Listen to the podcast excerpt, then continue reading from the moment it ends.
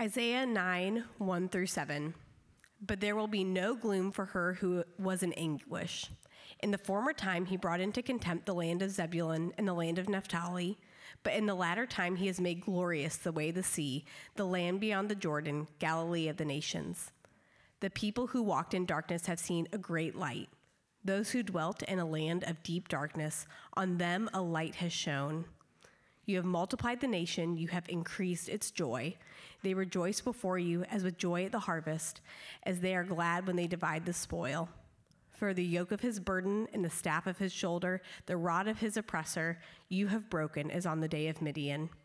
For every boot of the tramp, tramping warrior in battle tumult, and every garment rolled in blood will be burned as fuel for the fire. For to us a child is born, to us a son is given and the government shall be upon his shoulder, and his name shall be called Wonderful Counselor, Mighty God, Everlasting Father, Prince of Peace. Of the increase of his government and of peace there will be no end on the throne of David and over his kingdom, to establish it and to uphold it with justice and with righteousness from this time forth and forevermore. The zeal of the Lord of hosts will do this. Let's pray. Father, we, uh, we thank you and praise you that by your Holy Spirit, you are with us this morning. Lord, that we are a people who are here expectant, Lord, who, uh, who expect to hear from you. Lord, would you, uh, would you make good on your promises and would you meet with us this morning through your word? Use, would you stir up through your Holy Spirit desire in us and stoke joy in our hearts this morning? we, praise the, we pray these things in Jesus' name. Amen. So, like Kindle acknowledged in our call to worship, uh, what we're going to be talking about this morning is joy. And I, we got to start by asking the question uh, what is joy? So, I want to ask you that question. What is joy? I would love a few, uh, a few audience or a, a, brave congregants to participate this morning. So, give, give me some shouts. It doesn't necessarily mean happiness. Yeah, what else? Gratitude. It's gratitude, connected with gratitude, yeah. Say that again. The birth of a child, yes. A circumstance that is connected with joy. It can live with sorrow. It can be connected with sorrow, yeah. It's a choice. Deep seated peace. Deep seated peace. Maybe I should just let you guys preach this sermon. I love it. Okay, and, and what I want to acknowledge for us this morning is that when we talk about joy, uh, I don't know if you ever experience conflict in your life when you hear about that. Maybe you've been a Christian for a while, and when you hear this idea of joy, you're just talking about joy, you have this sneaking suspicion that maybe you're doing something wrong. Like maybe I should have more joy in my life than I have right now. That we can have this idea that being a Christian means, oh, I've got to be always filled with this thing that I don't know if I have. And so the desire for something good, for joy, ends up becoming this thing that we're always judging ourselves about. And we've spent a lot of time, I think, in our Christian lives and even in our world talking about what joy is and joy isn't. And it, we can get these very complicated spiritual responses. And I want to shut that down for us this morning. That in a lot of ways, joy is very similar to gladness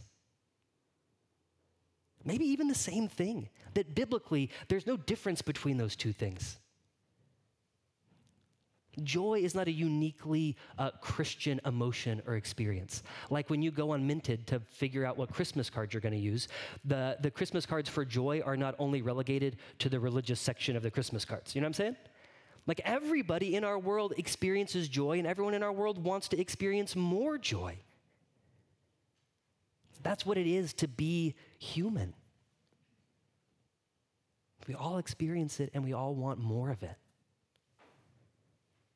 That's why, if you were to turn on your television and hit mute, whenever a commercial comes up, what you all, always are going to see is that the people in the commercial at some point are smiling. Either they spend the entire commercial smiling or they start sad and then end up smiling. It's because wh- what the people who are trying to sell us things, market us things, know is that what we deeply desire is joy.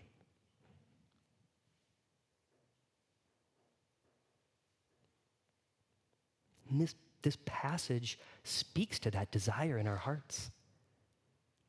Remember, we've talked about how Isaiah is this prophet, so kind of in the Old Testament before Jesus comes, and his goal is to wake up the people, to wake up God's people. And one of the things he is waking up God's people to is their deep desire for joy.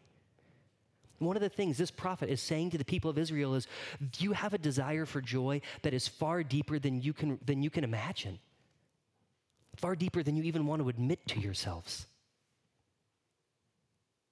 And that message is true for us. That Isaiah this morning, that, that the Holy Spirit is using it to wake us up to say that you and I have a desire for joy that is far deeper than we like to admit to ourselves. It's true. In this passage, it reveals something to us about the way joy operates. That joy is something uh, that we experience uh, it's, that's deeply connected with hope. Because what Isaiah is doing here is he's telling the people there's a time coming that's going to be full of great joy. So he's creating a hope inside of them by telling them about the joy that's coming.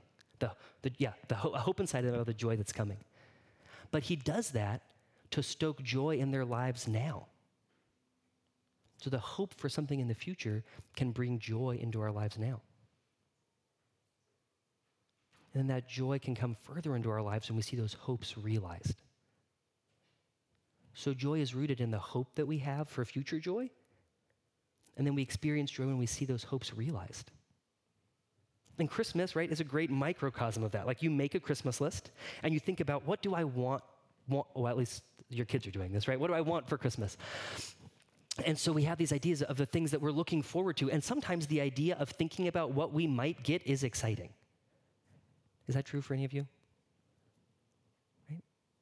And then on Christmas Day, you, you open the gift and there's excitement or joy that comes by seeing the hope realized. And that's true so often uh, when people find out that they're when they find out that they're pregnant.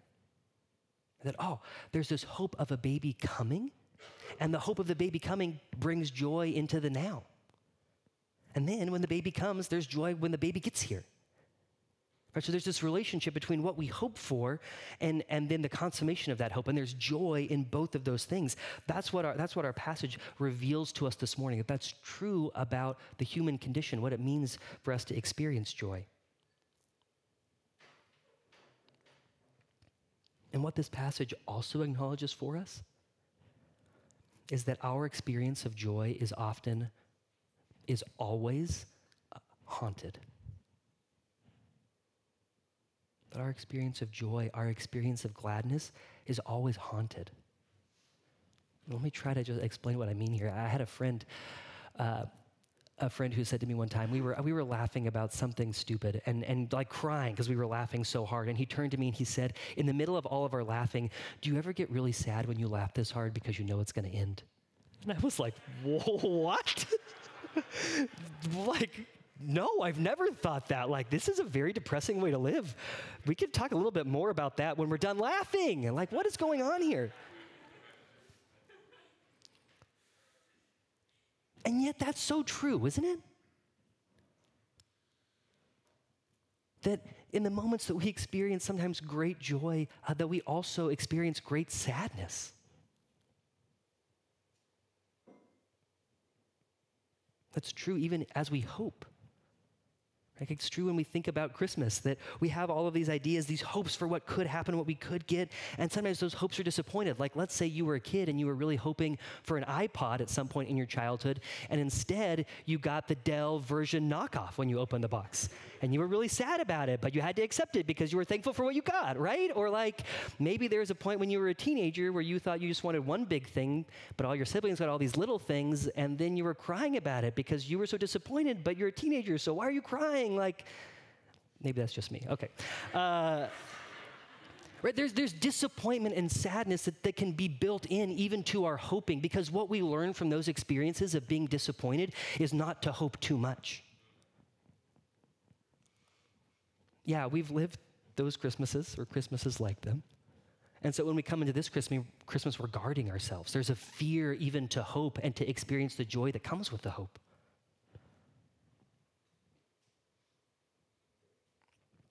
That's true with pregnancy. There's the hope that comes, but that hope is also connected with fear. because we know that our hopes don't always come to fruition. We wonder what if this baby doesn't get to be an outside baby? And then when the children come into the world, the fear doesn't end. Because now I have this, this person in my life that I love so much, and I know that there are things that are going to happen that are going to be hard.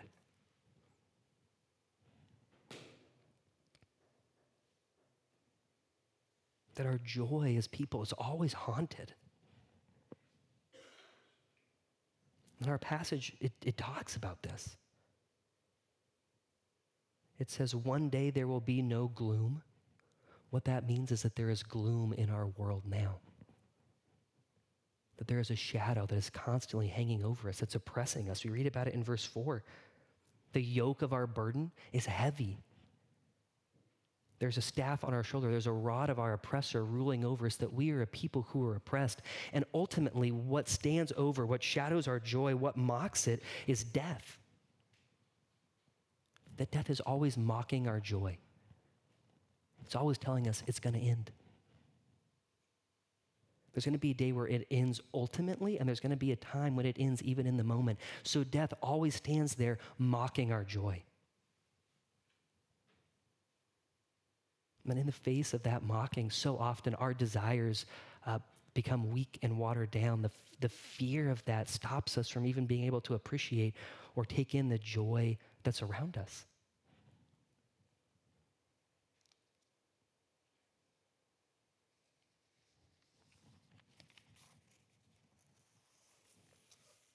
That's especially true when we come to believe that there is nothing after death. When we get to a place where we've come to believe that death is the, end, that so often what happens emotionally is it, it when, when we get to that point, it feels like someone has come and pulled, uh, pulled the plug on the bathtub of joy in our lives. And the joy drains out.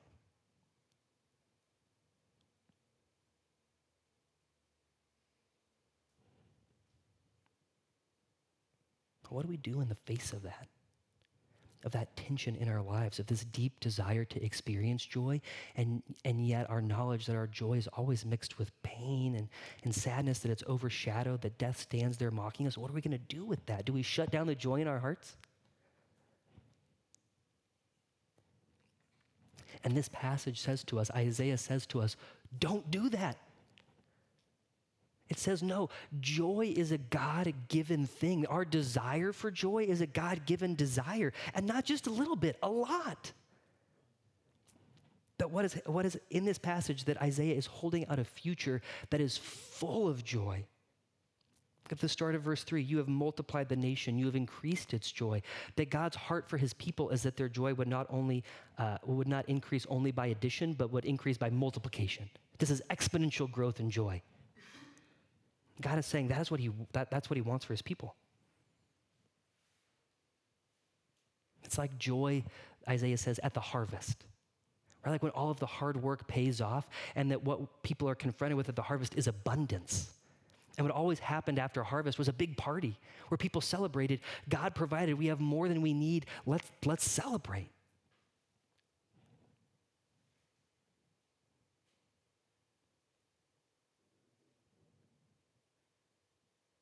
No, Isaiah would encourage us stoke those fires of joy in your heart. Desire joy, it's a good thing.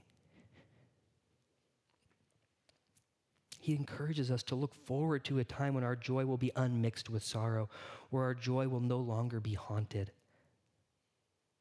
where our burdens will be lifted, where the oppressor will be defeated. A time where the, where the gloom will be pushed aside. And Isaiah also tells us that that day that is coming, the day of the new heavens and the new earth, he says it's going to come in a very surprising way. That's what this line you have broken as on the day of Midian is all about. It's all about surprise. This day of Midian uh, is a throwback to something earlier in Scripture. It's, it's like a hyperlink back in the Bible to the story of Gideon. And the story of Gideon is this man who was uh, who was full of fear, and yet who God used to work a great victory in Israel. That with 300 people, with 300 warriors, God overcame um, a massive army of tens of thousands of people that were arrayed against his people. The, that the Midianites, who had been oppressing God's people, were defeated and defeated in a surprising way. What Isaiah is telling us is the source of this joy, the means for this joy happening, are very surprising.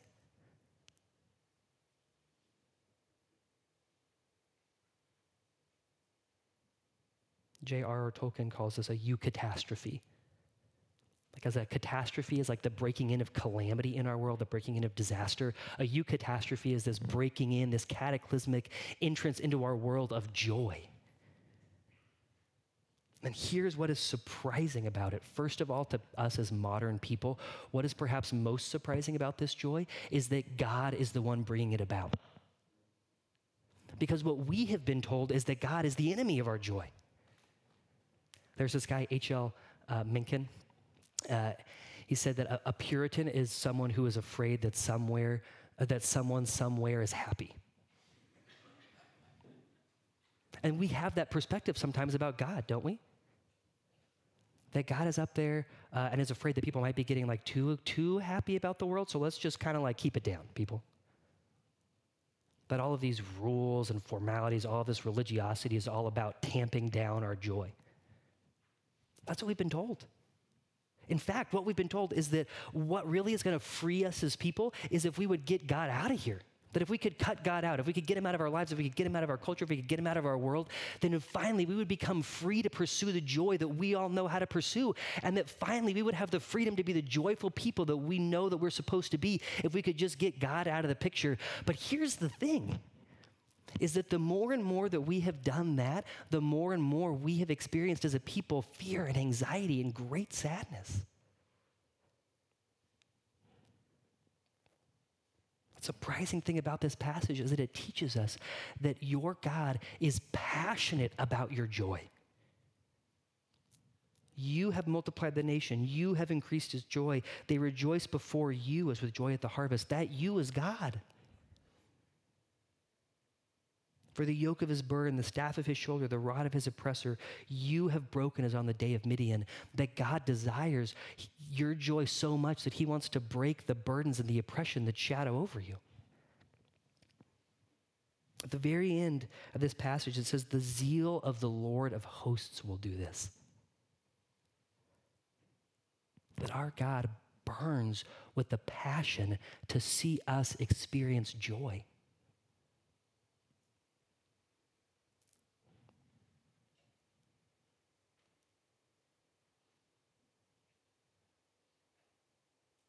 Biblical reality, reality is that your God is deeply committed to your joy, that he passionately burns to see you joyful.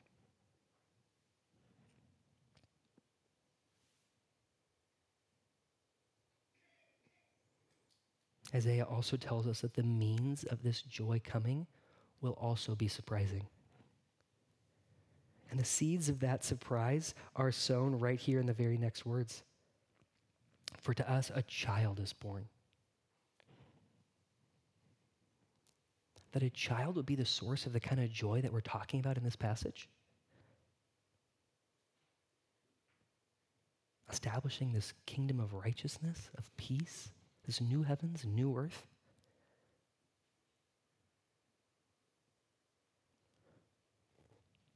And yet, throughout the book of Isaiah, he builds the case that the coming of this king is going to be even more surprising than what we see even here in chapter 9. That the king that's coming is going to be a king unlike any king we would expect. Sometimes we throw shade on the people of Jesus' day for missing that he was the Messiah, right? That he was the king. Uh, of course they were confused because the way Jesus came was so surprising that the king of the, that the, king of the universe would come wrapped in swaddling clothes and laying in a manger in a trough that animals would eat from. That this king was born into poverty and remained in poverty his entire life. That this king, Isaiah tells us, had no good looks that we would be attracted to him or want to follow him. that he was an itinerant, wandering, homeless preacher. A king who we scorned and looked down on and mocked.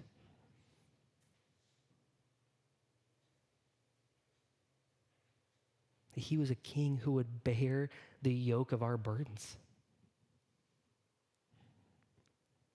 That would experience the oppression that we experience.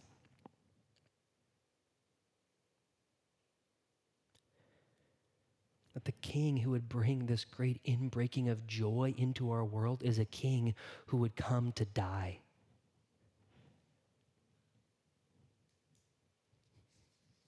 That's surprising.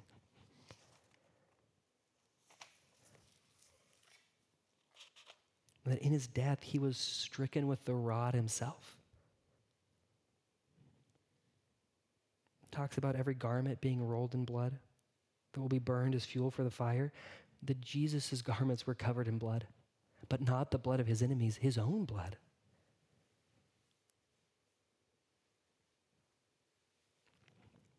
And that after his death, uh, he rose from the grave and that that victory is, was Jesus mocking death. That the death that mocks our joy, that Jesus came to mock it, to put it in its place, to defeat it.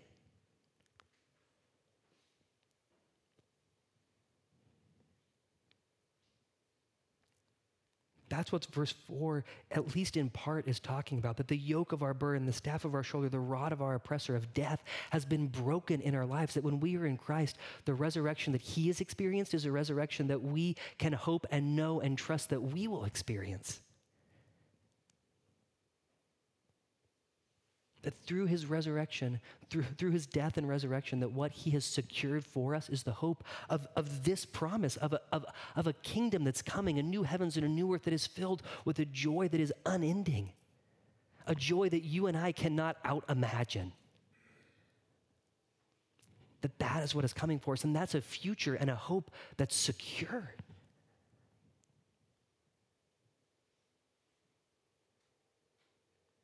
A future and a hope that is so secure that there is nothing that you can do to undermine it. That the degree of your belief, uh, of your, the, the, strength of your confidence that that new heavens and new earth is coming does not in any way uh, affect whether or not it's coming. That that future is secure. Oh, and now, guys, now this starts to change the way that we live as people, right? Because we were talking about how joy is connected with hope. That I can experience joy now in the hope of what's to come.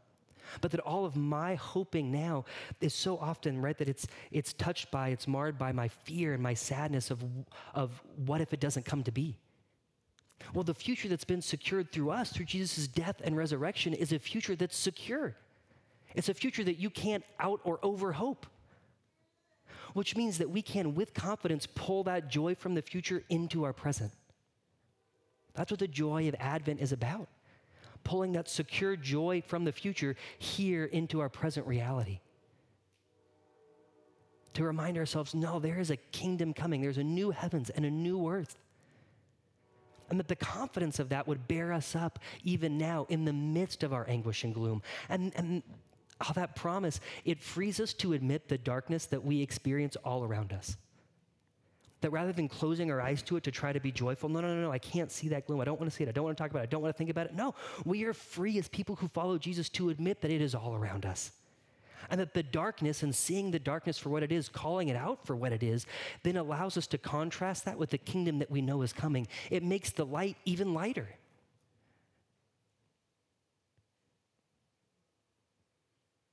For some of us, admitting the darkness that is around us is really hard to do. That we've been taught now being a Christian means just being very optimistic and always finding the silver lining in everything. Now, you are free to admit the pain and the suffering that's in the world around you.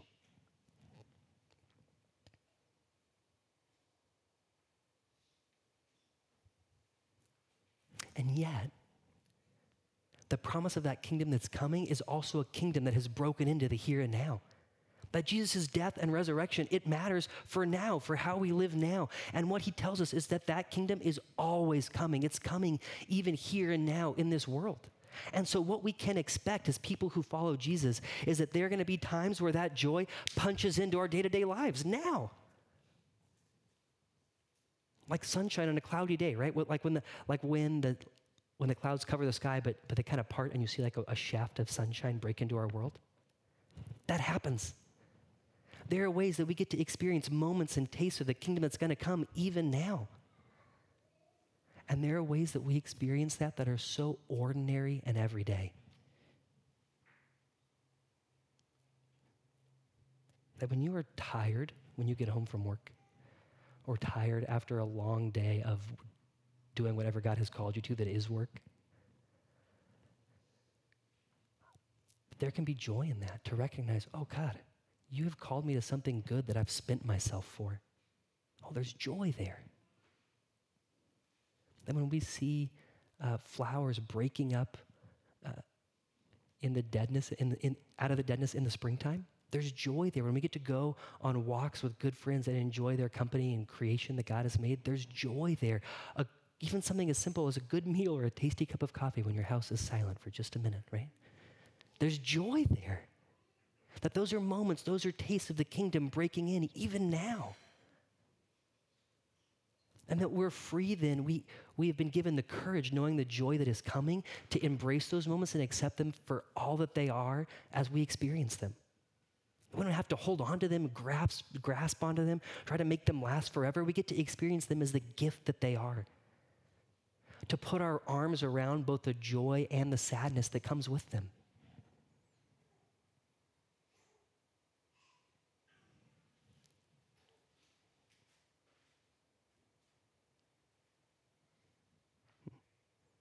knowing, yes, the moments of joy will end. Yes, the friends that have come to visit will eventually go home. Yes, the Jeni's pint will like it will run out, right? Yes, Marche did close. It's very sad. Oh, man, that's the thing, guys, huh? That's the thing that really got you was Marche closing. I mean, it's true.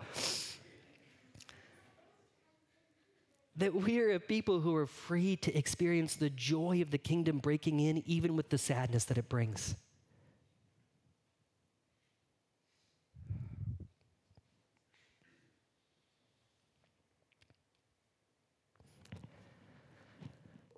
And ultimately, what you and I know and have experienced, all of us, is that the deepest joys in our lives are the joys that come from relationship. Isn't that true? We were celebrating a friend last night who turned 30. And at this, at this birthday dinner, people were making toasts and speeches. And what was so clear is that the deepest joys that we experience as people are the joys that come to us in relationship. And that's true with this kingdom that we are looking forward to. That at the center of all of that joy is our King. And what is true about our King, our King Jesus, is that his heart uh, was set on your joy. His heart, uh, is, it's set on you. I heard a pastor say one time that on the day of his crucifixion, Jesus was the most joyful person in Jerusalem. Hebrews tells us that. It was for the joy that was set before him that he endured the cross. That his joy is to be with you, to have his relationship with you restored. Now that it has been through his death and resurrection, his joy is to be with you in the midst of whatever you are going through. Here and now, as we walk in this earth, and ultimately when we see him face to face in the new heavens and new earth. That you are Jesus' joy.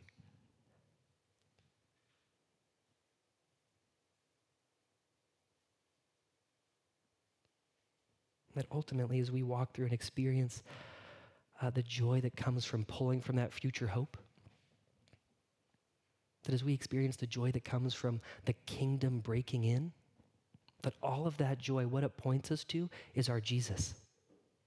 Our Jesus who has come for us, who loves us, and is passionate for our joy.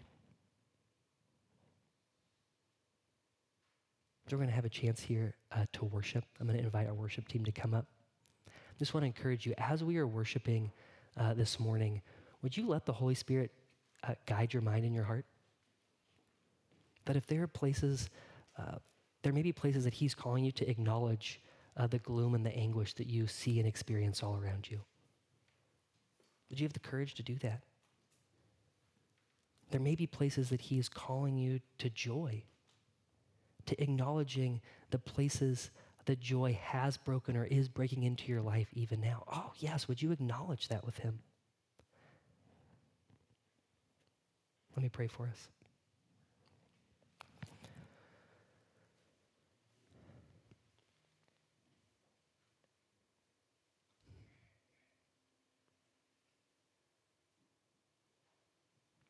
Jesus, we, uh, we praise you. Uh, we praise you as a Jesus uh, whose love is so much greater than we could ask or imagine.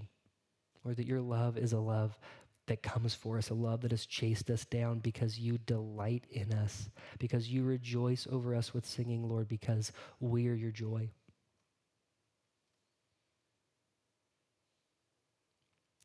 And yet, Father, we live in a world that is so broken.